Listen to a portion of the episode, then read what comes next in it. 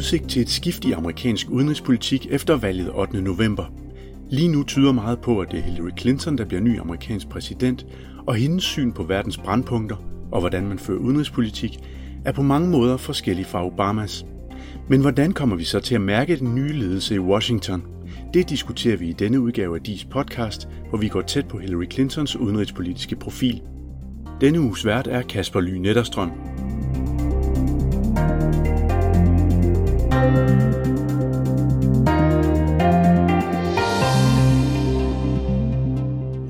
Her i studiet til at hjælpe mig med det svære emne har jeg Vibeke Skov Chalve, og du er seniorforsker øh, her på DIS med speciale i amerikansk udenrigspolitik.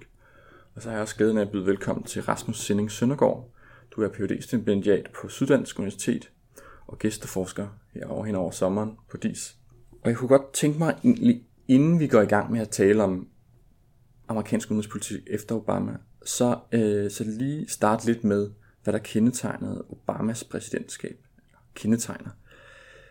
I april måned, der, skrev, der begik Obama et længere interview til Atlantic øh, omkring hans udenrigspolitik. Og en af de ting, som ligesom fremgik i det interview, var, at Obama på mange måder opfatter sit præsidentskab som et anti-establishment præsidentskab på udenrigspolitikken. Vibeke, kan du forklare mig, hvad, hvad der ligger i det? Altså det, der helt konkret ligger i det i forhold til det interview, du refererer til, det er jo, at Obama han siger, øh, han hiver faktisk den situation frem, øh, som de fleste vil sige var hans laveste øjeblik, øh, nemlig det øjeblik, hvor han ikke valgte at handle på den her røde linje, han havde trukket i forhold til øh, Assad og kemiske våben i Syrien. Og øh, der, der vender Obama ligesom bøtten og siger, at han, øh, hvis han skulle pege på et øjeblik overhovedet i sine otte år som præsident, som han er stolt af, så er det det her øjeblik, fordi øh, at der valgte han ikke at følge det, han kalder drejebogen. Og jeg tror, at det, øh, der er så karakteristisk ved det, det er, at øh, Obama helt klart vægter. Det siger utrolig meget om ham, fordi det viser, at han vægter efter tænksomhed, tilbageholdenhed, øh, evnen til at træde uden for en situation og gennemtænke ligesom det helt specifikke ved denne her kontekst, og det, det her unikke øjeblik, det vægter han højere end at demonstrere handlekraft, øh, som jo typisk er noget, vi ser på tværs af sådan skoler omkring udenrigspolitik, men så er det noget, man vil sige, er sådan logikken i at være en god præsident og få høje ratings hos din offentlighed osv. Og jeg tror også, det siger noget om, at han har egentlig villet, han har hellere vil føre nu gør jeg måske bedre, end han er, ikke? men han har hellere vil føre en politik, som han mente var klog, end at han ville ende med at gå i de øjeblikkelige historiebøger. Måske vil han gerne huske som 100 år for at være klog, men han er, han er lidt mere ligeglad med at blive rated her og nu som den mest populære præsident. Men hvad er det for en, altså når du snakker om, om det drejebogen, hvad er det for en drejebog? Jamen, som Vibeke siger, altså så drejebogen er jo den der forventning om, at præsidenten skal være handlekraftig, og du kan ligesom ikke i den sådan traditionelle drejebogsforstand gå ud og sige, USA sætter foden ned, og her er vores grænse, og så er der nogle øh, forholdsvis små, ubetydelige stater, som Syrien øh, overskrider den grænse og ikke følger op med handling. Øh, normalt vil der så være et så stort pres på præsidenten øh, derhjemmefra i den offentlige debat, og netop som Vibeke siger, den nuværende politiske situation, det, det, det skader ham jo, det, altså det gjorde det jo, det skadede ham jo betydeligt, øh, at han valgte ikke at følge op på øh, sin egen, øh, hvad skal man sige, nærmest trussel. Ikke?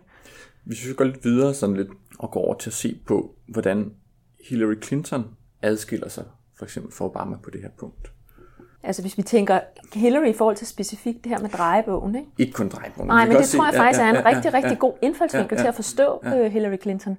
Fordi det, som Obama egentlig også snakkede om, når han snakker om den der drejebog, så snakker han også lidt om, hvordan man laver udenrigspolitik i en stormagt, der har været en stormagt, eller en supermagt, der har været en supermagt meget længe.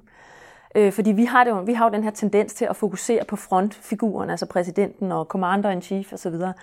Men, men når man når man fører flere krige eller militære interventioner samtidig, og man konstant også skal have en eller anden øh, øh, politik på, hvordan vi imødekommer de fire-fem store magter, vi, øh, vi, vi skal placere os i forhold til osv., så er udenrigspolitik og sikkerhedspolitik jo i virkeligheden noget, der i høj grad foregår i sådan et underligt øh, ekspertmiljø inde i Pentagon, inde i State Department, ude i tænketankene. Og den der drejebog, Obama taler om, det er jo sådan ligesom logikken i det establishment. Og, øh, og han er blevet kaldt sådan stedig og en, altså rådig og den slags er det her establishment, for ikke altid at lytte. Og der er Hillary, altså før vi overhovedet kommer ind og taler om, hvad vil hun udenrigspolitisk, så er der ingen tvivl om, at hele hendes person, hun har levet på hendes, på, altså hendes magtbase, og jeg tror også, at hendes forståelse af, hvad politik er, det er proces i hendes øjne, det er noget med konsensus, det er noget med at få folk, at få, få embedsstaben, dem der skal implementere med. Så det er ikke bare sådan opportunistisk, at hun, at hun vil godt være populær i establishment, hun, hun tror på, det er dem, der skal lave politikken. Hun vil aldrig gøre noget, hun vil aldrig finde det en dyd at bryde drejebogen. Man kan nærmest vente om at sige, at hun synes nok, den største dyd som præsident vil være at overholde drejebogen. Øhm, så der har du allerede en meget stor personlighedsforskel på de to. Og jeg tror, hun vil sige, at hendes klogskab eller visdom, den ligger ikke i, hvad hun ligesom som pers- hendes personlige dømmekraft, den ligger i hendes evne til at trække den der visdom ud af, altså at samle de gode kræfter i administrationen. Det, det tror jeg er hendes syn på processen omkring politik. Altså Hillary var jo, kan man sige, øh, personificeringen af drejebogen, da hun var i State Department, og Obama valgte jo stort set ikke at lytte til øh, det sådan bredere politiske øh, byråkrati, og få, han stolet meget, eller har stolet meget på øh, sine nærmeste advisors, og sådan de her forholdsvis unge, øh, smarte mennesker omkring ham, øh, og så ligesom ignoreret, hvad militæret siger, og ikke lyttet så meget til hans Secretary of State, og kørt sådan en forholdsvis enrådig netop, og sådan kørt udenrigspolitik fra det hvide hus simpelthen, ikke? hvor at Hillary jo har meget stor tro øh, på diplomatiet og hele korpset. Øh, at hun har også været over, at hun var i State Department, en af de få ting, hun kunne slippe afsted med at gøre, det var jo at, at hvad skal man sige, overse en sådan opdatering af hele State Department og prøve at gøre den mere tidsvarende og have nogle grupper, der går på tværs af de traditionelle departments og sådan noget.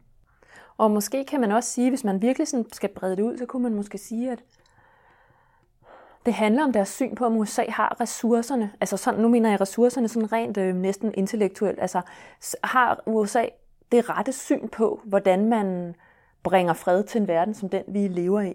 Der tror jeg, da Obama han kom til, der tror jeg simpelthen, han mente hele den her administration. Den tænker ikke som den forrige Bush-administration, men den er dybt nedsunket i nogle alt for fastlåste mønstre og idéer om, hvordan man øh, laver militære interventioner eksempelvis. Og den er også alt for fastlåst i en eller anden idé om, at USA har løsningen. Jeg tror især, da han trådte til, vil han meget gerne gøre op med den der lidt amerikanske arrogance. Og der tror jeg simpelthen, Hillary, hun er da også kritisk over for, hun, kan jo, hun er jo en ret begavet dame, hun kan da godt se, at der er en del ting, der er gået galt i øh, flere af de instrumenter, man har hævet op af posen. Men jeg tror, hun har en helt anden form for tillid til det grundlæggende så har man de rigtige opskrifter. Så skal man bare lige ryste posen lidt anderledes. Hvis man ser på Hillary, så er det jo, altså hun har jo været i gamet i mange, mange år. Hun er jo dels også ældre end, end Obama.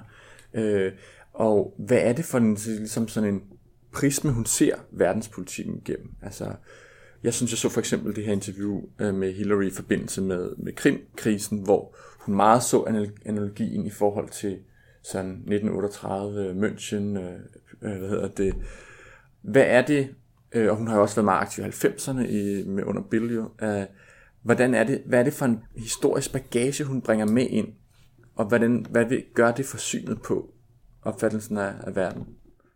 Du nævner selv altså München-analogien, og det er jo helt den her frygt for, at man begår appeasement, altså at man simpelthen tilpasser sig den øh, aggressor, der nu måtte være derude, for eksempel Gaddafi i, i Libyen, eller øh, ja, Assad i Syrien osv. Altså, Hillary, hvor Obama måske er mere bekymret for at komme til at gøre noget dumt, noget forkert, ikke? så er Hillary mere bekymret for ikke at handle.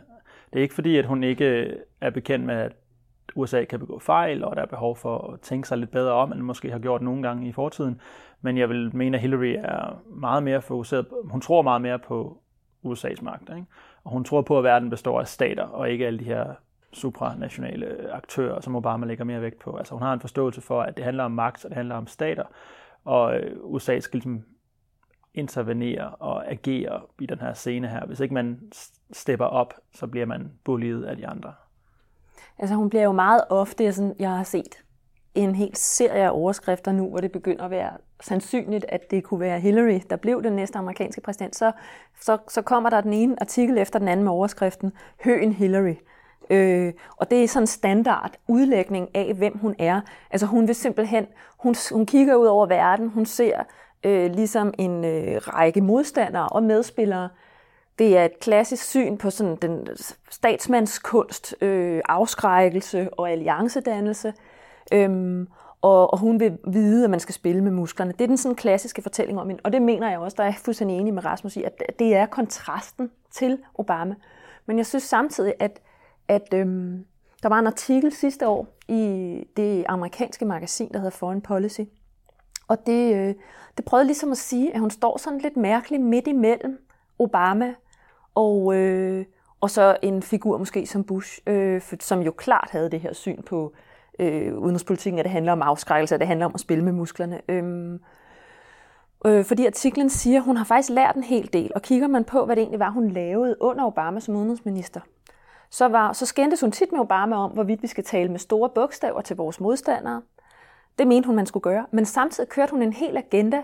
Øh, hun fik indført i Udenrigsministeriet, at der skulle laves det, der hedder et quadrennial øh, Development og Diplomacy Review. Altså ligesom man hver, hver fjerde år laver en oversigt over, hvad gør vi forsvarspolitisk, så skulle man også lave en oversigt over, hvad gør vi i forhold til diplomati, og det var sådan noget med kvinder og menneskerettigheder. Hvad gør vi på klima? Altså man skulle tænke det hele sammen.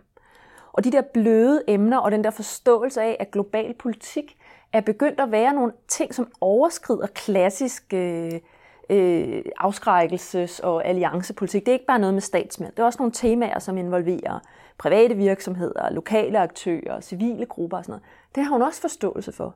Så den her artikel den endte med at sige, at der er ligesom to Hillarys. Øh, når, hun er i, øh, når det handler om, om øh, de der højspændte områder, øh, sådan, der hvor det virkelig trækker op til intrastatslig konflikt på et eller andet, så mener hun, at man skal tænke helt klassisk afskrækkelses- og allianceorienteret øh, simpelthen altså sætte sig på telefonen, ringe til Putin og sige, det holder ikke, og samtidig fortælle øh, Merkel, det støtter du mig i, ikke også? Altså, og så samtidig med det, så har hun faktisk flyttet sådan øh, sin, sin embedsværker til at tænke meget mere bredt. Og så er der også den sådan meget mere globalistiske, øh, sådan postnationale, kan man sige, Hillary, som vil føre Obamas dagsorden på de områder videre. Og det synes jeg egentlig var et, det er nok et meget godt billede, for jeg tror, det er helt rigtigt, at hun, hun har ligesom begge dele. Men altså helt klart, der hvor vi ser konflikt, der er der ikke nogen tvivl om, at hun stadig lægger meget mere vægt på mand-til-mand-relationen simpelthen. Jeg vil sige, det som du beskriver her, det er jo der, hvor der også er blevet lagt den analogi ned over hende, der siger, at når det kommer til relationen mellem stater, som vi taler om med den hårde magt, så er hun sådan lidt den klassiske Kissinger realpolitiske, at magt skal mødes med magt osv.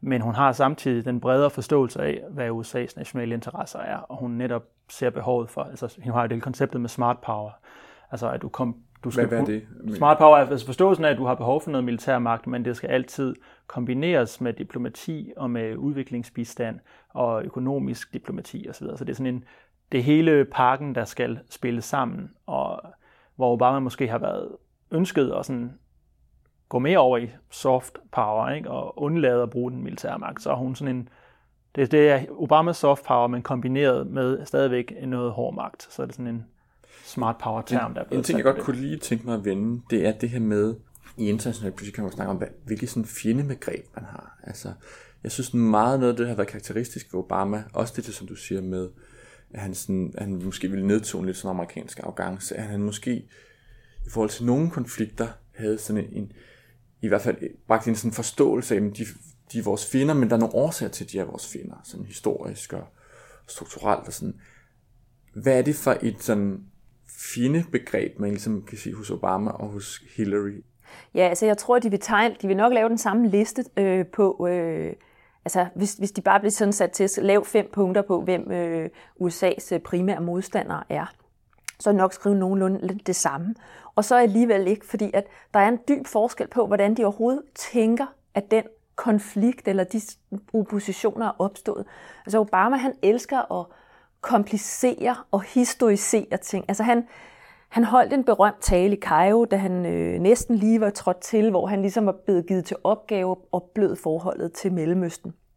Efter øh, Bush-administrationens intervention i Irak og, og krigen i Afghanistan, så var der og, og, og en opfattelse af, at USA havde lagt sig ud med den muslimske verden, og Bush havde talt om de her rogue states, øh, og sådan ligesom trukket nogle meget skarpe linjer. Så blev Obama givet til opgave, nu skulle ligesom opbløde det her, de her meget skarpe skæld. Og det var en opgave, jeg tror, han tog til sig med kysshånd, fordi han der ligesom kunne øse af, hvad der egentlig er hans forståelse af, hvorfor vi havner i, i de her konflikter.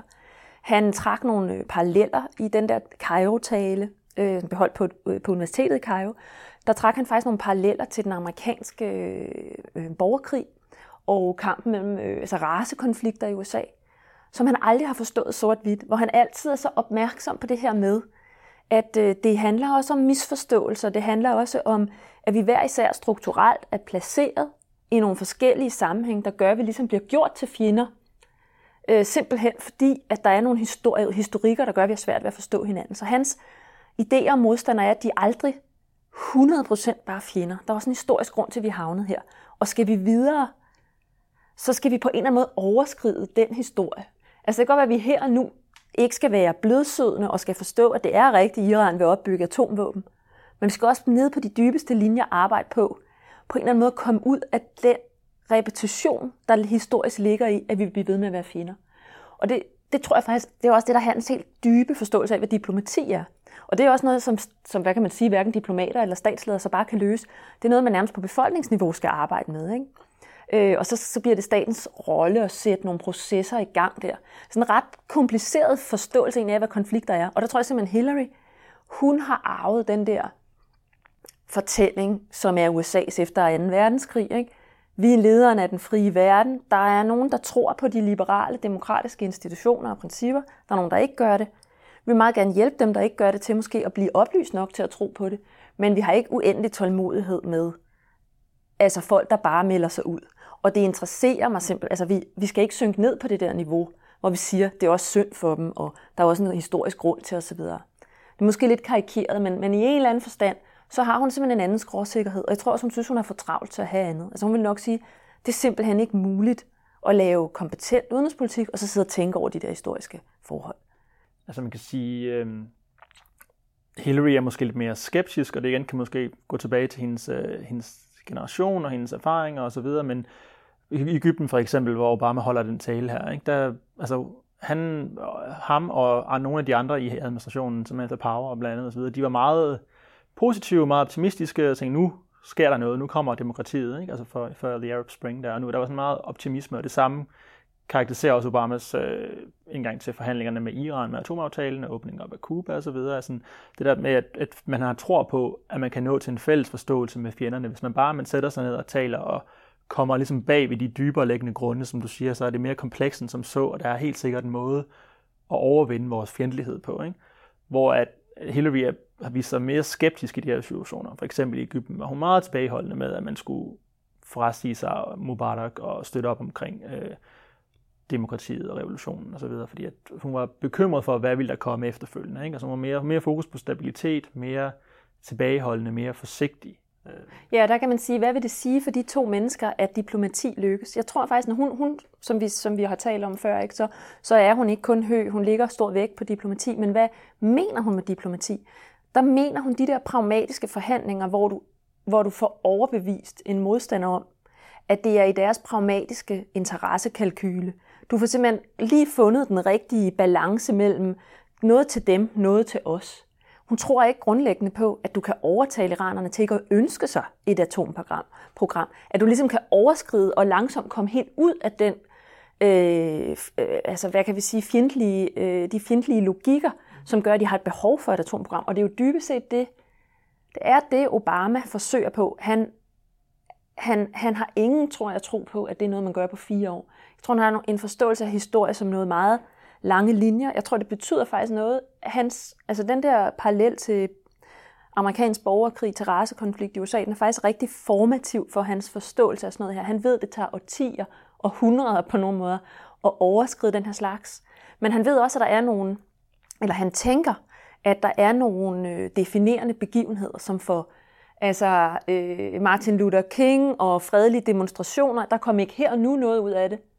men det blev et billede, som over tid, det at de sorte havde en anden grad af, man kan sige, tilgivende eller ikke aggressiv indstilling til de hvide, blev det, øh, der, der langsomt hjalp et USA på vej, og det er lidt det, han, han forsøger at overføre på udenrigspolitikken, at i stedet for altid at tage den øh, umiddelbart retfærdige kurs og sige, det er også urimeligt, de opbygger et atomprogram, så ligesom vise velviljen, og så vil det langsomt føre noget andet med sig. Ikke? Og jeg tror egentlig, altså, den der øh, dimension, du snakkede om, Rasmus, med øh, at Obama ligesom undergraver en idé om amerikansk unik, en unik amerikansk karakter, eller exceptionalisme på en eller anden måde, at den, for, den har haft ret konkrete udtryk i udenrigspolitikken. Og jeg tror, der vil være en stor kontrast til Hillary der. Altså, Obama han har lagt utrolig stor vægt på at øh, holde sig fra, det er ikke bare det at holde sig fra det militære, for det har han jo faktisk benyttet sig ganske meget af, men at holde sig fra militære operationer, som har sådan et stort skilt på, hvor der står, her kommer USA, og vi ved bedst. Han har virkelig forfulgt det, som nogen vil kalde sådan den øh, ufine kurs, men som han nok selv, fordi det har været sådan mere subtilt, skjult, stilfærdig vej. Ikke? Og han vil nok sige, at det har han gjort. Altså det er anvendelsen af droner eksempelvis. Det er meget større anvendelse af specialstyrker og mindre små stikoperationer frem for den der store landstyrke ting. Det tror jeg, han vil sige, det gør jeg netop for at øh, bidrage til, at vi ikke får det her billede af USA ud i verden, der hedder, vi ved bedst, og vi er noget særligt. Øhm, og, og Hillary vil sige, vi har ikke noget undskyld for. Altså, kan du så få det flag op? Øh, ja. Jo, her kommer vi. Vi leder af den frie verden, og det er faktisk vigtigt, at vi øh, hejser flaget, og vi siger, her kommer vi, fordi det giver også noget moralsk robusthed. Og det, det, tror, jeg, det tror han slet ikke på. Det, det vil han sige, nej, det giver den skråsikkerhed, der gør, at vi aldrig kan få løst konflikt. Jeg kunne godt tænke mig lige her at vende øh, nogle af de mere konkrete øh, ligesom områder, som en amerikansk præsident står om. Altså hvis vi tager for eksempel sådan noget som Iran-atomaftalen, Syrien, Kina, Putin og Ukraine og sådan. På de der områder, forholdet til NATO, øh, hvor vil så være de sådan største forandringer? Jamen, altså, hvis vi ser på, hvordan Hillary har ageret som Secretary of State, så har vi selvfølgelig nogle, der kan vi jo se nogle situationer, hvor vi nu ved, at hun har ønsket en anden politik, end den Obama endte med at, føre. Og der har også været situationer, hvor det har været det samme. Hvad Men altså, for eksempel i Syrien, ikke, der ja. var det jo oplagt. Der, der, altså, at Hillary gik ind for, at man tidligere skulle give våben til de såkaldte moderate oprørsgrupper, og hun øh, efterfølgende gik ind for, at man øh, skulle øh, have en no-fly zone og lave safe zone til Syrien osv. Øhm, og hun heller ikke bare fortæller for. Hun var også imod, at man ligesom trækker den røde linje, man ikke følger op på den. Så altså, Syrien historisk øh, kan man sige, at der er ligesom belæg for at antage, at hun ville være betydeligt mere villig til at, at intervenere. Og det er jo ikke at sige, at hun ville sende dansk, øh, amerikanske soldater on the ground, men pointen er, at hun ville ikke være så tilbageholdende, som, som Obama har været. Det, det synes jeg, man kan se øh, over de seneste år. Så er der måske andre områder, noget af det, som Obama jo egentlig har lagt meget mere vægt på, som Pivot to Asia, hvor at jo alt indikerer, at hun ville følge nogen den, den samme linje. Altså hun overså netop hele det her pivot, øh, hele den her bevægelse mod Asien øh, som Secretary of State at ved at mødes. Øh, hvad går det på det der pivot Altså? altså Obama ønskede at hvad kan man sige, rebalancere. Først brugte han udtrykket pivot, og så blev det ret omformuleret til sådan rebalancere, fordi at det fik en uheldig klang om, at man ville fokusere al energien på, på Asien. Men i, i bund og grund handler det om, at man vil øh, inddæmme Kina, men det siger man selvfølgelig ikke. Så man vil begrænse Kinas magt, Kinas voksende magt i, øh, i Asien og i the Pacific area. Um, så man, Obama ønskede at komme ud af Mellemøsten, komme ud af det her øh, quagmire, komme ud af de her øh, øh, uendelige konflikter, som man ligesom aldrig rigtig virkede til, at man aldrig rigtig kunne, kunne løse alligevel. Og så vil han fokusere mere på, på fremtiden, som han kalder det, som på, på Asien. På, øh, så der vil han fokusere dels på at inddæmme Kina militært, men i høj grad på at udvikle amerikanske relationer med hele det asiatiske område. Øh, og det her taler vi sådan den der brede palet. Altså det er jo også frihandelsaftaler og bedre diplomati. Og, og det vil hun fortsætte? Det, det vil jeg umiddelbart tro, hun vil fortsætte. Det, hun har i hvert fald over, hun har ligesom stået for hele det. Ja. Og, og Putin for eksempel? Jamen altså, jeg tror, jeg tror ligesom Rasmus, at, at over en bred linje, der, hvis du siger NATO, du siger Mellemøsten, øh, Asien, øh, så tror jeg, at alle de steder, altså især NATO og Mellemøsten, der vil hun skærpe øh, den der afskrækkelseslogik, sætte meget mere, sætte foden ned. Øh, jeg kunne godt forestille mig, at hun ville være med til måske at presse NATO i en retning, hvor man opruster en lille smule mere i Europa. Øhm, noget, jeg tror, Obama et eller andet sted synes er en fejl. Øhm, men det, det, det, det formoder jeg stærkt, at hun vil gøre. Jeg tror også, hun vil styrke i det hele taget sine relationer til statsledere, som er noget, Obama konsistent har fået kritik for ikke at lægge vægt på. Og så tror jeg, at det, der er vigtigt i forhold til den der pivot to Asia, en ting, som lige trækker lidt tilbage på høje ansigtet på Hillary, at der menes jo ofte noget forskelligt med det. Ikke? Når, når Bush-administrationen sagde pivot to Asia, så eller hvad den nu sagde, den sagde en stigende væsentlighed af Kina og Asien, ikke? så var det som en modstander i høj grad. Det handlede om at skulle opruste i forhold til Asien. Der tror jeg egentlig, at Obama har gerne vil udlægge det anderledes. Han selv, Asien er en mulighed. Asien er nok den region i verden, der har mest kreativitet, fremdrift, nye idéer. USA handler om vækst og innovation. Hvis vi vil være med på fremtidens vækst og innovation, skal vi samarbejde med dem der. Vi skal ind på det marked. Vi skal have hævet deres klogeste hjerner til USA og lave teknologi for os. Det er hans forståelse af det. Øhm, og så selvfølgelig også, at, at der er et magtspil, ikke? Men, og der tror jeg egentlig, at Hillary, hun, hun ligger lidt på Obamas hold, at hun ser, hun er sådan på den måde en del af en liberal skole, der tænker optimistisk, tænker handel, skaber fred og sådan noget. Hun vil gerne, hun vil gerne have, hvad kan man sige, den positive vækstudlægning. Vi skal mere med Asien at gøre, fordi vi kan få noget ud af hinanden. Og så har hun bare stadigvæk den der, men Kina skal ikke komme for godt i gang i det sydkinesiske hav. Lidt mere end Obama. Ja, altså. Ja. Vi kan knytte en kommentar til det med de personlige relationer, så er der jo en meget klar pendant til det indenrigspolitiske. Altså hvor Obama har fået meget kritik for, at han ikke har kunnet samarbejde med kongressen, og så kan man jo mene, at der er forskellige årsager til, at det ikke kan lade sig gøre, såsom republikanerne har armen over kors, hver gang han kommer og vil tale med dem. Men der er det blevet pointeret, at Øhm, hvorfor tager du ikke øh, ud og spiller et slag golf med Mitch McConnell, med den republikanske leder øh, af kongressen? Hvorfor øh, sætter du ikke ned med dem og hænger ud? Og Obama har jo så sådan svaret, altså jokende simpelthen, har du lyst til at spille golf med Mitch McConnell? Ikke? Altså sådan til journalister. Han er meget sådan, han spiller ikke det her spil, altså det kan man sige, det er det er jo ikke specielt klogt, hvis du ønsker at oparbejde en god relation til Mitch McConnell, at du så joker med i fuld offentlighed, at du ikke synes, han er den sjoveste fyr at drikke en øl med. Altså, og der øh, siger alle folk, der har arbejdet med Hillary, øh, både som Secretary of State, men også folk på hendes kampagne og politiske modstandere fra senatet, at øh, hun er den type person, der vægter de her personlige relationer meget højt, og at hun gerne tager den her øl med hendes politiske modstandere, og hun gerne lytter til folk, der for ikke så lang tid siden måske har sagt meget sådan hårde ting omkring hende osv. Hun, hun bærer ikke af, og hun er villig til at, at sætte, ned, sætte sig ned og tale med de her politiske modstandere og nå til sådan en bedre forståelse, hvis det er muligt. Og det er lidt det samme, vi ser på det udenrigspolitiske. Ikke? At altså, Hillary som Secretary of State rejste jo flere miles end, end, end nogen anden før hende, og hun vægter de her personlige relationer meget højt. Jeg vil gerne lidt videre til en anden ting, fordi nu har vi jo her i vores samtale øh, næsten gået ud fra, at Hillary hun bliver præsident, og det er nok også det, der er det mest sandsynlige, men vi skal også lige runde det her med det, som Donald Trump repræsenterer. Og selv hvis han ikke bliver valgt, hvilket øh, i øjeblikket ikke ser særlig sandsynligt ud, så har han jo stadig bragt en masse temaer øh, på banen, som en masse skeletter eller ting, som man troede var, var hørt fortiden til, det er lige pludselig dukket op igen i amerikansk politik, også på det udenrigspolitiske område. Han har jo lagt meget vægt på det her med øh, en vis form for en skepsis over for NATO, en øh, protektionisme kritik af frihandel øh, især, det har han vundet meget opbakning på, også en vis form for isolationisme. Hvad kan man sige, uanset om, om det kan godt være, at Trump så ikke bliver valgt, men Hillary Clinton, hvis hun bliver præsident, skal jo så agere i en amerikansk andelspolitisk kontekst, hvor det her lige pludselig er på bordet. Hvordan kommer det til at påvirke øh, amerikansk udenrigspolitik? Det er klart, det, det bliver en udfordring for Hillary, ligesom at det også allerede har været for Obama. Det er jo ikke, altså, nu, nu har Trump fået de her isolationistiske og protektionistiske strømninger sådan op i overskrifterne i aviserne, men, men det er jo tendenser, der har været her før, og også under Obama, ikke? og vi ser det også i andre øh, vestlige demokratier, altså utilfredshed med globalisering og jobs, der forsvinder ud af landene, og øh, modstand mod at give for meget i ulandsbistand og så videre, og Brexit. Og, altså, der er jo masser af tendenser. Det er jo ikke noget nyt med Trump, øh, at vi ser den her øh, modstand mod for eksempel i USA, at vi skal ud og lede verden og, og så videre.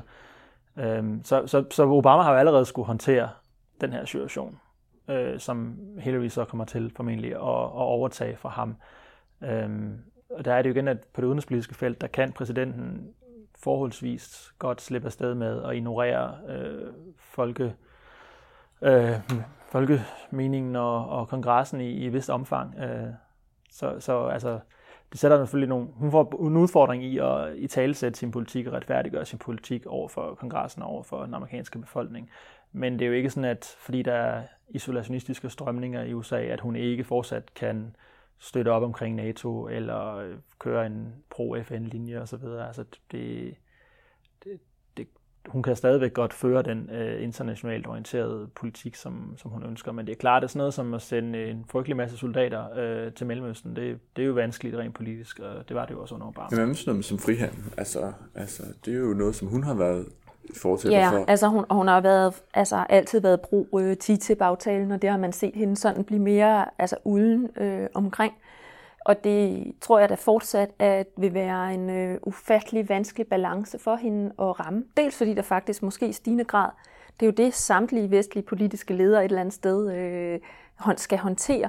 Altså der er faktisk en substantiel grund til samtidig at blive i tvivl om de der aftaler, fordi det vi jo alle sammen ser i de her år, det er jo også, bagsiden af den der internationalisering og globalisering, som vi i vores liberale forståelse af, at samhandel bringer vækst, bringer fremskridt, bringer fred, må erkende, at det bringer også en eller anden underklasse, som et eller andet sted betaler prisen. Og hun har ikke den, det vi glemte i hele den der store fortælling, det var jo et eller andet sted noget med, at det også bringer fri bevægelighed af mennesker og migration osv., så er det svært at bevare velfærdssystemer og sådan noget. Det skal hun kæmpe med, det skal de europæiske regimer kæmpe med. Og der har hun en udfordring. Jeg tror, hun vil fortsat forsøge at føre frihandelslinjen. Jeg kan slet ikke forestille mig andet. Men det vil blive i et mere mudret billede. Jeg tror i virkeligheden, den største udfordring, og der hvor Trump er interessant øh, at beskæftige sig med, eller i hvert fald det Trump repræsenterer er interessant at beskæftige sig med, det er i forhold til øh, Trumpism, kan man sige, globalt. Altså der, hvor den også dukker op i Europa. Fordi de samarbejdspartnere, som Hillary har været og som Hillarys forgænger har kunne regne med de europæiske lande, Australien, Japan, de står med præcis de samme udfordringer i dag. De slår sig i tøjet for at bidrage i NATO. Øh, fundamentet for den der liberale, multilaterale orden, som hun er sådan, altså skræddersyet til at gå ud og være leder for, for hun har på mange måder været med til indirekte i hvert fald at bygge den op, og hun forstår verden på den her måde. Når idé om, at vi er en gruppe liberale allierede, det smuldrer lidt og hun vil få, altså, hun vil få svært ved at bare tage de samarbejdspartnere for givet, for alle de lande har deres egen Trump, og flere af dem, og i flere af dem, der, der vinder han faktisk. Altså, øh, det er sandsynligt, under et et sådan Hillary-embede, kan man sige, der kunne et Frankrig eller øh, øh, et skandinavisk land, som jo også har, altså et land som Danmark eksempelvis, som også har været, ikke at sige, at vi er på vej til at være NATO-allieret, det er jo helt usandsynligt, men vi trækker alle sammen lidt den automatiske opbakning. Og der bliver mere og mere, hvad er der i det for os her? Motiveret af interne politiske bevægelser, ala Trump, som hele tiden siger, vi er jo til grin ved bare at betale for de andres sikkerhed, og altså bliver mistroiske over for hinanden som partner, og nogle offentligheder, der siger, altså det der smart power og underlige diplomatiske processer, I er gang i alle mulige steder. Vi betaler en formue for det. Hvad går det ud på? Altså, vi kan ikke få øje på, at der bliver taget nogle beslutninger. Nogen, der sat en fod ned i Mellemøsten, eller hvad. Det bliver sværere og sværere at kommunikere hvad det, som hun egentlig også selv tror på, er udenrigspolitikkens bedste redskab, nemlig den diplomatiske del. Altså, hvad udretter den egentlig? Så kommer det der store krav fra Trump og hans øh, ligemænd om, vi vil have styrke, og vi vil have nogen, der udviser altså ægte lederskab, forstået som ligesom magtdemonstrationer. Og det bliver virkelig en svær balancegang for Hillary, for jeg tror egentlig ikke, at hun ønsker otte års magtdemonstration fra USA. Det tror hun ikke selv på bringer hverken velstand eller fred. Et, sidste spørgsmål her. Øhm, som du selv siger, der er jo mange andre lande, der har deres egen Trump øh, rundt omkring i Europa øh, og, øh, og andre steder. Øhm, og vi ser jo også, udover det, så ser vi jo også, at, at demokratiet nogle steder er under pres. Vi ser en udvikling i Tyrkiet for eksempel, som er i hvert fald på vej tilbage, og vi har Putin, som har været der et stykke tid, som jo også har begyndt at blive set også mange steder som værende en, en, hvad kan man sige, en model måske, på en anden måde end en autoritær leder måske var før. Øh, så man kan sige, det liberale demokrati er lidt presset måske på internationalt. Er det noget, en kommende præsident måske vil have øh, som projekt at rette op på det? Det kunne man jo godt forestille sig. Det er et meget voldsomt projekt, et meget stort projekt, og, og påtage sig over en fireårig og potentielt otteårig periode som præsident mm. for et land. Men er det noget, som ligesom ligger i deres baghoved? Det er det, jeg mener. Altså, en Hillary vil hun... Det tror jeg næsten, det bliver nødt til at gøre. Altså, øh, fordi på et niveau kan man sige, hvad er det, Hillary overhovedet brænder mest for? Der er vi, lige nu kunne vi godt sidde og sige, at i 2016, så er der nogle helt konkrete konfliktområder. Lige nu vil Syrien være højt på listen, og Rusland er et problem. Men hvis vi ser bort fra de her forskellige, Libyen er blevet meget aktuelt igen osv., hvis vi bort fra det, så det, som hun forstår, og det, som enhver, tror jeg faktisk, vestlige leder et eller andet sted godt selv kan få øje på, er vigtigt for vestlig sikkerhed. Og derfor i sidste instans også for national vækst og alt det indrigspolitiske det er den der struktur af globale institutioner, som regulerer vores samhandel og regulerer vores øh, måde at behandle borgere på. Ikke? Altså hele øh, baduljen af FN og menneskerettigheder og øh, international strafferetsdomstol osv. osv. Og, og der er der i den grad et pres på, at det faktisk er under forandring. Det er alle de eksterne autokratiske styre, det er Venezuela og Rusland og Kina, der begynder at samarbejde. De begynder jo faktisk at gå sammen i aktive, konkrete, multilaterale netværk for at omdanne de der institutioner og skubbe dem mere i, i hvad kan vi sige, det er en ikke-demokratiske stats favør, styrke suverænitetsprincipper og ikke-interventionsprincipper og sådan noget. Men inden i de vestlige lande, der er der også enormt pres på, altså, og det er ikke kun de isolerede Trump-bevægelser, hvis vi skal lave den der metafor, der skubber på, at vi skal afvikle det der. Det er jo faktisk hele det politiske system, der er ved at indadoptere de synspunkter. Der er faktisk enighed nu om, at vi bliver nødt til at lave øh, menneskerettighedskonventionen om eksempelvis. Ikke? Og det tror jeg altså, at det vil Hillary være nødt til i et eller andet sted at sige, det er jo allerøverst på listen. Hvordan forsvarer vi det næste årti? Den struktur, min mand, jeg selv, USA var med til at opbygge. For ellers så er den seriøst under pres. Og det er, som du siger, altså, som hendes mand var med til at opbygge. Ja. Ikke? Altså, det, er jo netop, det var jo agendaen om noget for Bill Clintons præsidentembede, ikke? at udbredelsen af demokrati og et frie marked. Og, og det jo ligger også, det tror jeg ligger så dybt i Hillary, det, det er jo ikke, der er jo ikke noget alternativ for hende. Øh, så det er klart, at opretholdelsen af, af frihandel og, og demokrati og menneskerettigheder, lige, det, det er jo hendes helt store projekt. Øh, det, det, det kan jeg ikke se, at hun på nogen måde vil bryde med, men det er klart, at det er under pres, det er klart. Er det også her, vi kan se det her, som vi snakkede om før, med hendes tro på American exceptionalism og USA som en idé? Er det ligesom skinner igennem måske i forhold til de her store spørgsmål? Ja, bestemt. Altså, jeg, jeg, jeg tror, der er vi lidt tilbage i retning af sådan, for eksempel Madeleine Albright.